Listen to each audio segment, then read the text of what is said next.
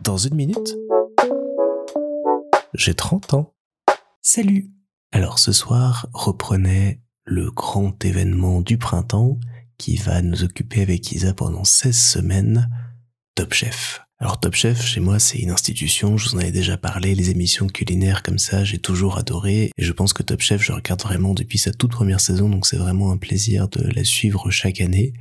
Et là, euh, pour le coup, on a de la chance à partir de cette année 2023, parce que jusqu'à présent, quand on voulait la regarder en Belgique, fallait qu'on attende le lundi suivant la diffusion française pour pouvoir le regarder. Donc pour peu qu'on se balade un petit peu sur les réseaux sociaux, ensuite on se faisait tout spoiler, c'était assez euh, fatigant.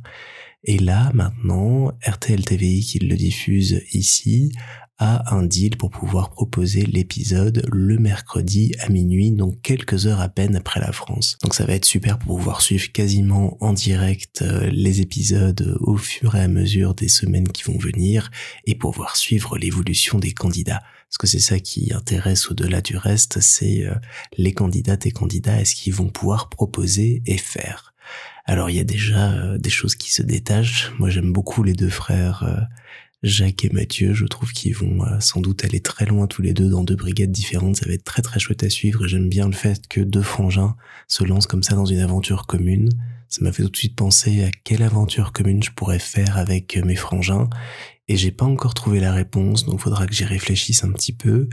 J'aime bien aussi Victor, j'aime bien Carla, je trouve qu'elle a euh, une espèce de candeur en elle qui va pouvoir se développer et mûrir au fur et à mesure des semaines, ça va être hyper intéressant à suivre. Et puis j'ai déjà ceux que je n'aime pas trop et que je vais être content de voir perdre. En tout premier, Jean, que je trouve très imbu de sa personne, très dans son auto-analyse et son auto-glorification, et ça m'énerve. Et ce genre de, de personnage m'énerve d'avance.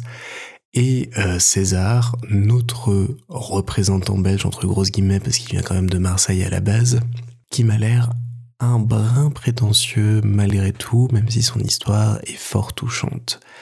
Donc voilà, je vais pas faire de pronostic pour l'instant, je verrai d'ici quelques semaines si je me tente à faire un pari comme sur le meilleur pâtissier et me planter comme sur le meilleur pâtissier il y a quelques mois. Mais en attendant, je suis quand même assez déçu de voir que la seule chef qui était présente dans le jury, à savoir Hélène Darroze, a décidé, en tout cas annoncé, qu'elle ne ferait plus partie du jury euh, traditionnel, mais qu'elle viendrait juger à la fin de l'émission et qu'elle animerait en parallèle une compétition secrète comme dans le meilleur pâtissier. Et je trouvais que ce format ne fonctionnait pas sur le meilleur pâtissier euh, l'année dernière parce qu'on était toujours avec les mêmes qui finissaient par gagner et c'était le dernier éliminé qui était rentré dans la compétition au final.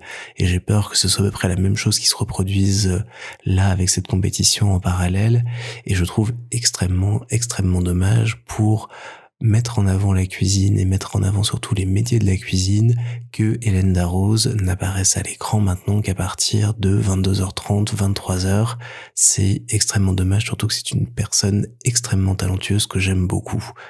Donc voilà, un peu euh, déçu quand même sur ce point de vue euh, pour cette nouvelle saison. J'espère quand même passer euh, un bon moment et que les choses vont proposer énormément de surprises, de retournements de situation, de beaux moments à saliver dans son canapé devant la télé.